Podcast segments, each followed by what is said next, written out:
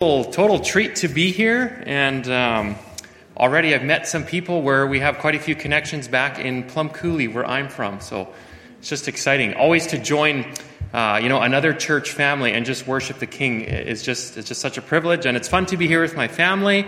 We have um, i have my cousin and his family lives just outside of crystal city so we thought yesterday we would go there hang out for a bit and we had a fun time tubing and stuff like that. That was a first for our kids outside, and so then it was just a hop, skip, and a jump, and here we are in Killarney. So that's so that's kind of neat. Um, as Danny said, we we all kind of met in Bethany. I guess our wives would have known each other growing up in southern Alberta. But for myself, then that puts us back in 2003. I left after high school graduation, and I thought I would go to Bible college for a year. And um, sure enough, I, we ended up living there for almost 13 years um, in and around Hepburn and Saskatoon.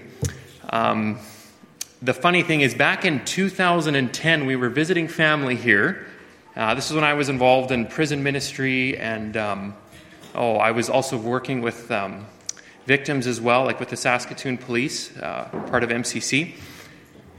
And during that time, when we were leaving Plum Coulee, I just felt this. It was one of those moments where God spoke pretty clearly, and it was like, you, you will return here or you, you are going to come back here to Plum Coulee. And I was kind of shocked because Ali was from Alberta. We felt sort of called to Saskatoon. And so then it became this, you know, year after year, we were just sort of anticipating God, what's in, what's in Manitoba? And um, there was almost this homesickness growing in the sense of for the purposes of God, God, there's something in, in Manitoba. And all that kind of thing. And so, lo and behold, in 2016 it was, we had our fourth was just born at about that time, and I felt a change was coming.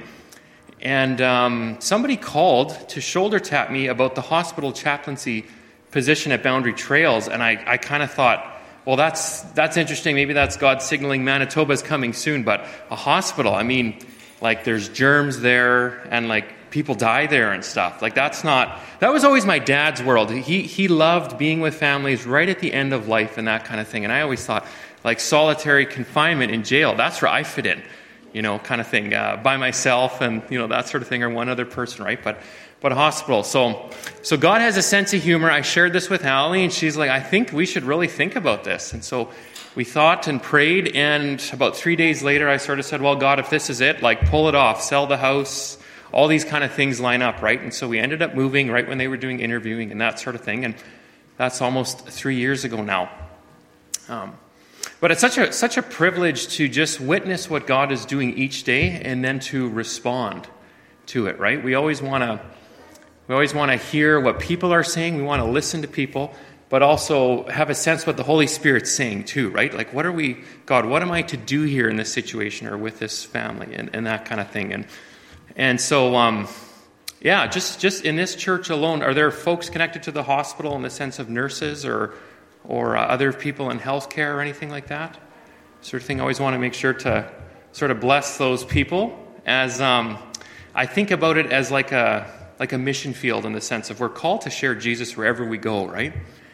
And so, um, I'll share a little bit about, about kind of like a typical day at the hospital, and then we'll get into Mary of Bethany eventually too. That's what I just feel my heart's been stirred for lately is I want to respond to Jesus like Mary did.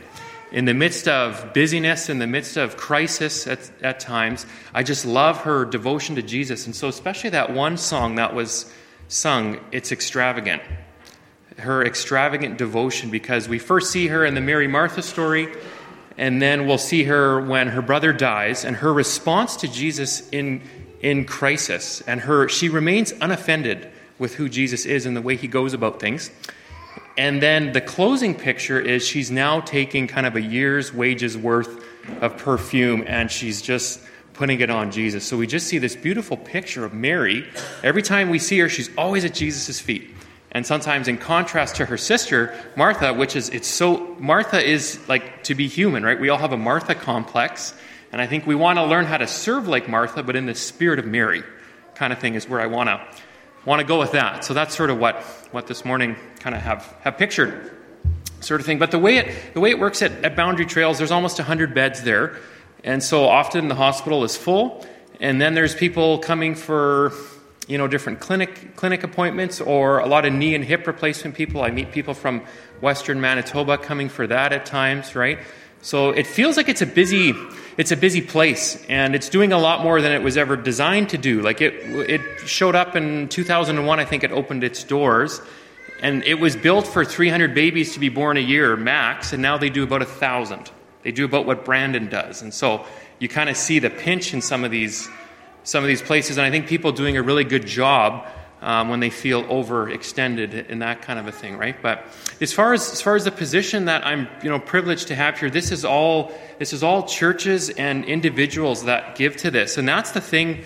When I was still in Saskatoon and got this phone call, and it sounded like this is kind of over the top. I don't know if I can do that. I said, okay, where does the funding come from? And I was just just amazed that it comes from the community and from the church. Like, what an awesome, awesome privilege, you know, to sort of serve on that in behalf of that. And so, you know, I meet people all the time, especially if they're used to the city only context.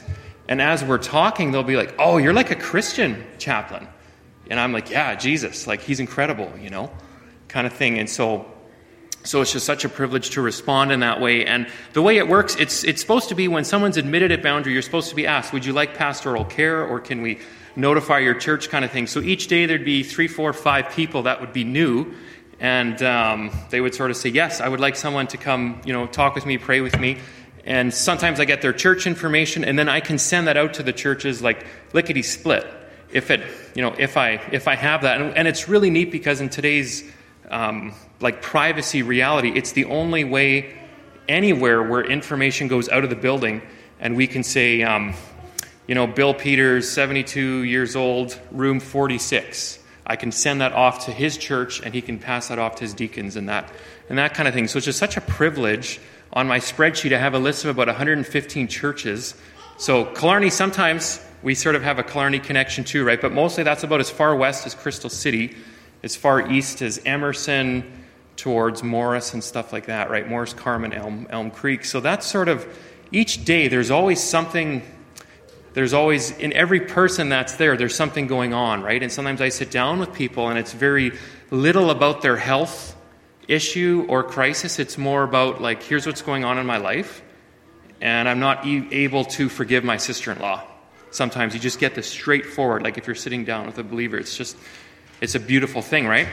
And then I'll also have people that are like, oh, I'm not, I'm not religious or anything like that, or I couldn't possibly believe, you know, what these kind of things or the, or the claims the Bible makes and stuff. And so people would fall under the like not believing or like atheist or whatever category. And so I'll say, hey, you know what? I'm happy just, just to listen to you. And sometimes we'll just get talking, and there's something about listening, right? And you think of from God's perspective, He knows how to do that so well. And I think we sometimes think communication is only in the talking, but listening can open things up. So sometimes I'll have someone that's kind of like, I wasn't planning to talk to you, but since I've been in here now for like 10 days, this is going on in my life, and I just, I don't know who to talk to about it, right? So it's really, it's just, uh, it's just awesome the way God works, because my favorite people tend to be those who on that form write like no in big letters, because they're either hurt by something or disappointed in God or whatever experience they've had, right?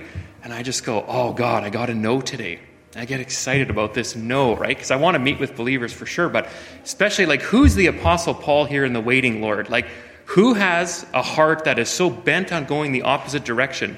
And we want to see that, want to see that turning. So that's kind of, I think, a really, really special part of things, right?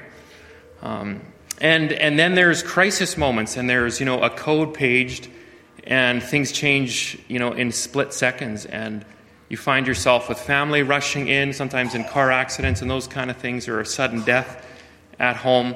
And, and just in the midst of that, it's like, Lord, help me just to just to respond and help me to pick up on what you're saying and, and all these kind of things, right? And sometimes police are involved, and there's just so many layers at once, as a hospital is a kind of a catch-all in crisis, right? In all, in all, all kinds of things. Um, yeah, and, and at times there's these moments where when I'm with somebody, I'm just sensing from the Lord, okay, just listen this time. It's actually somebody else. So I have appointed somebody else to share the, the good news with them, like maybe a staff member. And I'm just like, oh, like I feel sort of the brakes put on. And then there's other times where it's like, You know, there's it's just I've got to go for it with this person. This is the second time they've been in on an overdose or something like that in the last two months, and it's just straight up. You know, eternity is staring you in the face, and that starts now. And so we want to we want to know the man that we will stand before and give an account of. Because if we know him and if we're fully surrendered, when we look into his eyes, Jesus, the man, the God man, Jesus, we want absolutely nothing in between him and us, right? So sometimes it's just like, wow, just putting it straight on the line with people. And it's just a privilege to be able to, to do those things, right? So that's kind of a kind of a snapshot or a picture of the kind of things that are that are happening. I'm always amazed by staff that that put it out there or risk their faith, or I'll, I'll meet a patient for the first time and they're just like, I can't believe how this nurse offered to pray for me when I came in. I've never had that before, sort of thing, right? So I'm just amazed at all the all the different ways that God's moving in that place as people are coming in, um, you know, with something that is that is ailing them, as babies are born, as people are are are dying, and it's like in that place so much is happening, and and and the thing is, everybody goes to the hospital, right, at some point.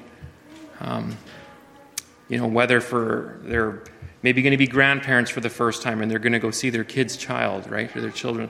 And so you have these special moments, and then there's the other moments where they really don't want to be there, but they have to be there. And so I'm just amazed at what a strategic place for God's kingdom and for His church to be built and established, right? Um, we do, um, I do devotions on Thursday mornings and, and, and worship, and uh, the churches do the Sunday mornings for the most part, which is really neat to have the community keep coming in. But I always want to invite people, um, especially some of our older people too, when we do devotions together, just to share what's going on and to, and to pray for each other. Because we, wanna, we want people to just experience, as, as Danny mentioned before, I was about to pray, like where two or three are gathered, Jesus is in our midst, right? So this is this is one way the church is meeting right now in this building, right? Of like 300 people. The church is meeting here, kind of thing. And so, so all those sorts of things, things are happening, I guess, on a on a daily basis. A question I get all the time is like, you know, are you allowed to go and and kind of like, do you have freedom? And I would say, yeah, like I have freedom in the building. I also respect when someone is like, they've been asked, do you want a pastoral visit? And they get a no, right? But like I said, those are the ones that I pray for and watch for an opportunity. And sometimes it drops right into my lap. Sometimes I'm not wanting it or like I'm not desiring it if the day is already full, right? But often I will get that point of connection even where there is uh, no faith or there's kind of resistance to it. So, so God's just amazing. And you know, in the midst of in the midst of everything, this was um, I've been there for almost three years now. But I remember a few days into being at the hospital, um, we have that chapel space. Maybe some of you have seen it there. I don't know. Maybe your local hospital has that here too, a bit of a space, a chapel type thing. But I felt the Lord, maybe on my like third day, be like, "Can you now put me at the top of your list?" Like, and be before me, like a Mary when there's a ton of stuff to do. And my, you know, the shock of like, but like, God, have you seen the list today? there's like 35 people that, you know, that, that I'm hoping to get to this week kind of thing, right? Or whatever. And it's just like, oh, okay, I get it. Because as I respond to your heart, you orchestrate everything in a way that is so much it so much transcends the way I can sort of make things happen with people, right? And so there's always these these opportunities where it's like so often when I feel like the busiest, God's like just come and be with me right now. So that so that if you minister to me, I'll minister to the people kind of thing, right? And uh, I'm just amazed at how he can do that. I mean, in the beginning I was so afraid like God, what if I'm caught spending like 20 minutes with you? Or like what if you ask me to be here for like an hour? In your presence. Like there's lots going on, right? And uh, so he's just so good. And it's amazing what he's doing when that's happening. And I want to get to the point when, when God does that, that I don't have to kind of do the mental gymnastics of like, God, really now? You know, that kind of thing. I just want to zone in, hear what you're saying, and then go respond to you, kind of thing, right? Like a Mary. Um, and I'll tell you, tell you folks something really interesting too. In fall, around September, I just kind of had the sense that 2019 would look a little bit differently. Uh, I wasn't, ex- I couldn't exactly put my finger on it, but um, we went to go visit my my, my in-laws in Alberta, um, for the first first week in January, and that was a good time. I think Danny and Leanne, you were there during that time too. Interestingly enough. Um, but anyways, I got back, and as crazy as the sound sounds, the the car that I drive, um, every once in a while it won't start. Like half a year will go by, and then never when I'm leaving for work or leaving from the hospital. It's when it's when I'm in a public place like Superstore or something, and I feel like I'm done and I want to go. And only this past July did I clue into the fact that oh, okay, like I'm supposed to watch for what you're doing here now, like at Little Caesars and I'm supposed to like share Jesus with people. Okay, you know, sort of thing, right? So this happened kind of in a more profound way this past July. My car, for the most part, has been starting whenever I needed to. We call it the Faith Mobile. My wife doesn't like to drive it, but I drive it. so, anyways, we get back from Alberta. I go through that first, you know, week of work, and that Thursday, I was gonna. Ali had ordered groceries in the click and collect, where you can do it online and you just pick them up, you know. And I get the groceries, car won't start. I'm just like, okay, right. I'm like, God, just give me your eyes to see what's happening right now. And so here I am outside of Superstore, and it's like, I'm not feeling anything specific other than I just need to just need to watch and to wait, kind of like I do at work, but maybe the thing I turn off when the end of the day is over, because I'm okay to not be stretched anymore, right? Like I just want to go home and just like you know play with the kids or something like that, right? But anyways, so I'm looking around and there's kind of a couple that stands out to me, and so I'm talking talking with him. I strike up conversation and I just want to share Jesus, right? And the fellow's like, "Oh, that's religion's not really my thing," you know, kind of kind of thing. And I'm just like, "Well, you know, he's just incredible. Jesus isn't he, he's, he's so different than we think when we think religion and all this kind of stuff. And so I'm sort of making the pitch for Jesus and offering if this guy would like prayer for anything. And I'm just amazed at two things. Like, God, I'm not getting anything specific here. Like, where do I go in this conversation? And yet, this guy is totally like tracking with me. Like, he said up front, he's not interested, kept talking, but he's just tracking. He's not trying to. I mean, if I was him, not believing yet, I'd probably be like, I just want to get out of this right now. This, like, Bible, you know, freak or whatever kind of thing. But the guy's totally tracking with me. And I asked if I can pray for him at the end. He's open to that. I'm like, okay, God, I guess that's complete at Superstore. And then I go back to my car thinking it will start, still won't. I'm just like, oh man. So I go back in again. I look for another couple and uh, spend some time with them, pray for their baby, had like an earache and that kind of a thing, and then thinking, okay, this is like, this is too much now, God, like twice in a row. I don't want, like, I'm tired kind of thing. My car starts fine, but I still had to go to Canadian Tire to return something or buy something. And you know, as I'm driving there with the car, I'm like, I could keep the car running there was like this God, God spark or like this desire to just see God, I want to see what you're going to do here. I could keep it running, but I don't want to give you the easy way out if you're really just wanting me to hone in on what's happening here, right? And so I turn the car off, and while I'm in the store, I recognize a fellow that have not seen since high school, so like 15 plus years ago. Pretty rough fellow then, and it still seems kind of that way. And, uh, you know, I'm just hearing him, you know, some of his conversation and that he was just glad to quit this job and it was brutal on his body, you know, at a factory, that kind of thing. And so I hear that, I see that, I'm not really feeling anything either way, but anyways, I go to the car and it's it won't start again, but it just started fine before, and I'm just like, ah, oh, it's that guy, isn't it, God, right? And so I go and approach him as he's about to get in his truck, and like, I can't believe I'm doing this for the third time in a row and I offered like if he would like prayer for anything, and it's kind of like no, I'm totally fine, and the window's like rolling up, and I'm just like Jesus loves you, you know, and I'm I'm just like God, this is so not um, like the kind of like the documentaries we watch of like power evangelism, you know, this is like it's just it's just happening, right? But as I drove home, I just sensed the Lord's delight in this kind of extracurricular obedience, and and kind of the sense is if you respond to me when you wouldn't expect to it then I, I can um, give you more authority in the place of work and, and, in your family and stuff like that, right? And so, so I, I share that because it's really increased. I've had so many lunch hours. I just, I'm usually not the type that's like, I'm going to go drive away from work and go get a coffee or something and have a moment somewhere, right? But I, I feel like God's just kind of leading me to go get a coffee and, and just see what happens, right? And so sometimes in Tim Hortons or McDonald's, um, I see somebody, it's like I could minister to them, and sometimes I do, other times I go, and then the car won't start, so I go back in, minister to them, car starts, and I leave. And it's just this crazy thing that's that's happening. And and during the day, like when I get there at work, I'm like, okay, God, there's lots to do here, and then there's lunch, isn't there, right? And, um, and so this, this past week, I even felt kind of God was highlighting a hardware store. And so I went in, and it's like, what am I going to do in there, right? And so people are like, hey, what can we do for you at like the service counter? And I'm just like, I, I kind of feel I'm here to pray for anybody. Does anyone here want prayer, right? And people kind of look around, and one guy's like, well, I do. And I knew who this guy was a little bit, so I pray, pray for him, kind of something generic.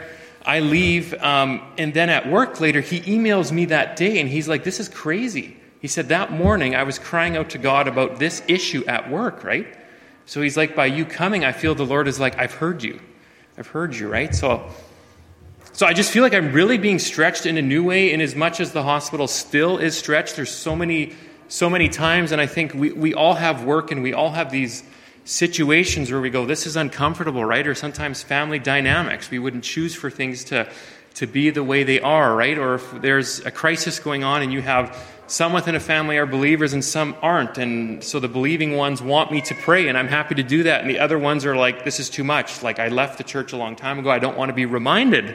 You know, so it's these, these, these places where, okay, I just want to be at your feet right now.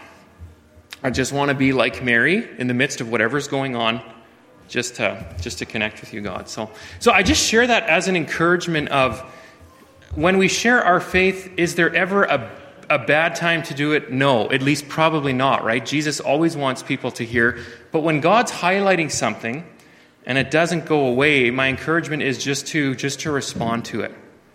Whether that's a neighbor or a family member or there's a certain person that still, when you think about them, something gets triggered deep inside and you replay things over and over, and God's going, That, give that to me, right? And so that would be kind of the general, general encouragement this morning as we, as we dive into to Mary of Bethany here. So I would invite you to turn to, turn to Luke 10.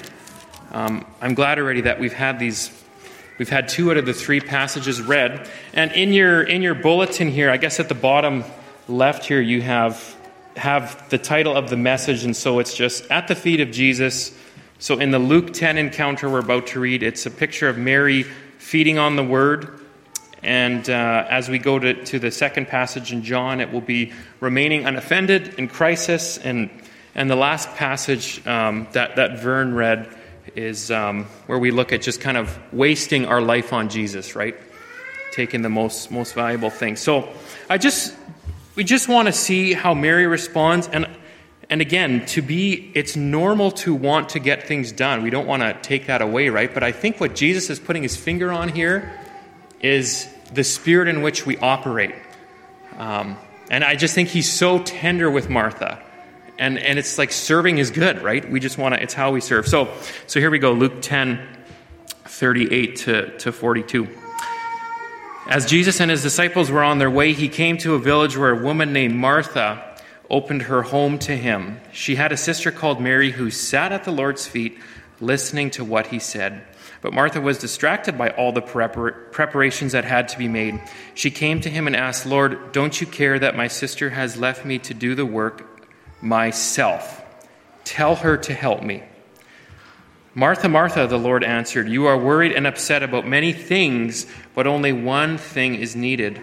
Mary has chosen what is better, and it will not be taken from her.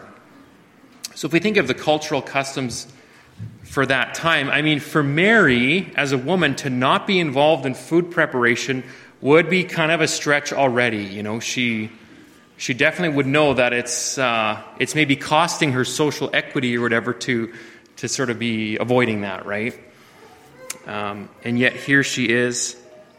Um, I've heard others say, similar to, to the church in Ephesus in the book of Revelation, Jesus is saying to that church, You have labored and worked hard for me, but this is the one thing that's I, I hold against you. You've forgotten your first love, right? And so we don't want to ever work so much for Jesus that we're bypassing him in the process, right? And so, so practically, what does this look like? Well, it's the kind of thing where when we have church potlucks and we're like working in the kitchen and then we're like cleaning up chairs, that when we go, oh, uh, Sheila Clausen, or like I'm just making up names here, okay? If they actually fit, just discard it, okay? you know, Sheila's talking still. Like this is like last potluck, she didn't help, and you know, with, with the cleanup or anything like that, right? And so, how do we in that moment just bless her for that ministry and use that trigger as a way to go, okay, God, deal with that in me, that this is an issue, right? And I think that's just kind of on a small, on a small scale sort of thing. But I, I just love this. I love this picture, and I, I can, can't we just see ourselves in Martha? Like I see myself in Martha so easily in how I, in how I go through life, how I proceed. And then I just see Jesus with his big grin on his face in the sense of, if you've heard me, then take a risk and, and respond to me. Um, my cousin that I was with yesterday, he shared a story years ago. They, um, they do a lot of alfalfa, and they were kind of wondering, him and his dad and his brother, like, should we go, go for our second cut? And he was kind of, that night, he was restless. He's like, I feel like we need to wait. And he says, like, God, like, make it obvious because everyone else wants to get farming. And so he's like, could you, like, make a wheel fall off a tractor to confirm what I'm feeling? And literally, that happened the next day. It's just crazy. So for him, it was this, like, moment of, yikes, God.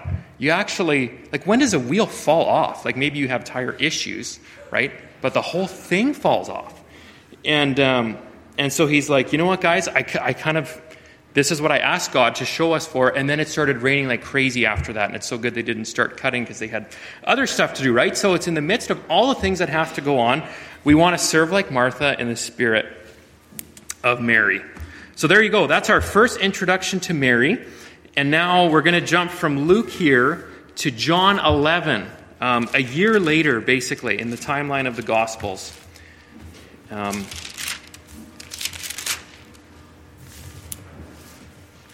Yeah, and I'm not, I mean, it's one of those things we're kind of going through these passages relatively quickly, right?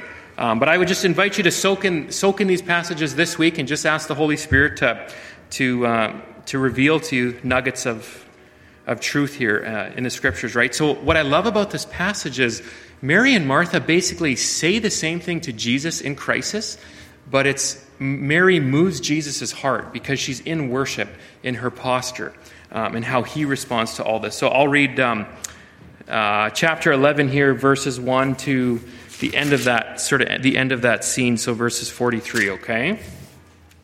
So it says this Now a man named Lazarus was sick. He was from Bethany, the village of Mary and her sister Martha. This Mary, whose brother now lay sick, was the same one who poured perfume on the Lord and wiped his feet with her hair. I like John's making that really obvious, so we'll see that soon. So the sisters sent word to Jesus, Lord, the one you love is sick. When he heard this, Jesus said, This sickness will not end in death. No, it is for God's glory, so that God's Son may be glorified through it. Jesus loved Martha and her sister and Lazarus. Yet when he heard that Lazarus was sick, he stayed where he was two more days.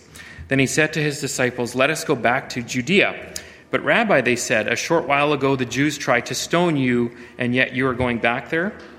Jesus answered, Are there not twelve hours of daylight? A man who walks by day will not stumble, for he sees by this world's light. It is when he walks by night that he stumbles, for he has no light. After he had said this, he went on to tell them, Our friend Lazarus has fallen asleep, but I am going there to wake him up. His disciples replied, Lord, if he sleeps, he will get better. Jesus had been speaking of his death, but his disciples thought he meant natural sleep. So then he told them plainly, Lazarus is dead, and for your sake I'm glad I was not there, so that you may believe, but let us go to him. Then Thomas, called Didymus, said to the rest of the disciples, Let us also go, that we may die with him. Okay, there's lots of other stuff going on in the story that would be neat to unpack, but we'll just keep going through here. On his arrival, Jesus found that Lazarus had already been in the tomb for four days. Bethany was less than two miles from Jerusalem, and many Jews had come to Martha and Mary to comfort them in the loss of their brother. When Martha heard that Jesus was coming, she went out to meet him, but Mary stayed at home. Lord, Martha said to Jesus, if you had been here, my brother would not have died. But I know that even now God will give you whatever you ask. Jesus said to her, Your brother will rise again. Martha answered, I know that he will rise again in the resurrection at the last day. Jesus said to her, I am the resurrection and the life. He who believes in me will live even though he dies, and whoever lives and believes in me will never die. Do you believe this? Yes, Lord, she told him, I believe that you are the Christ, the Son of God, who is to come into the world. So just kind of notice here, notice how with Jesus, he's always kind of moving Martha to want to come to a, a place that's deeper than just kind of the head knowledge of who he is, right? It says, After she said this, she went back and called her sister Mary aside. The teacher is here, she said, and is asking for you. When Mary heard this, she got up quickly and went to him. Now, Jesus had not yet entered the village, but was still at the place where Martha had met him. When the Jews had been with Mary in the house, home comforted her, noticed how quickly she got up and went out. They followed her, supposing she was going to the tomb to mourn. When Mary reached the place where Jesus was and saw him, she fell at his feet and said the same thing her sister said Lord, if you had been here, my brother would not have died. When Jesus saw her weeping and the Jews who had come along with her also weeping, he was deeply moved in spirit and troubled. Where have you laid him? He asked. Come and see, Lord. They replied. Jesus wept. Then the Jews said, See how he loved him. But some of them said, Could not he who opened the eyes of the blind man have kept this man from dying? Almost done this little episode here. Jesus, once more deeply moved, came to the tomb. It was a cave with a stone laid across the entrance. Take away the stone, he said. But Lord, said Martha, the sister of the dead man, by this time there is a bad odor, for he has been there four days. Okay, again, that Jesus Martha interaction. Then Jesus said, Did I not tell you that if you believed, you would see the glory of God? So they took away a stone. Then Jesus looked up and said, Father, I thank you that you have heard me. I knew that you always hear me. But I said this for the benefit of the people standing here, that they may believe that you sent me. When he had said this, Jesus called in a loud voice, Lazarus, come out. The dead man came out, his hands and feet wrapped in strips of linen and cloth around his face. So, kind of the end of that encounter. And so, I highlight that in some of the, some of the best teaching I, have heard on this is you kind of have Martha going through the motions of acknowledging who Jesus is. She, you know, she's got the theology here. You are the Son of God. But it's Mary at his feet. And so she moves Jesus' heart in this because she has been at his feet and she's living in that kind of a, of a, of a posture, right? And so in crisis, she's unoffended in the sense of she makes that declaration, but it's in, it's in weeping and, and, and, you know, that just a heart stirred. It's raw, it's, it's real, that kind of a thing.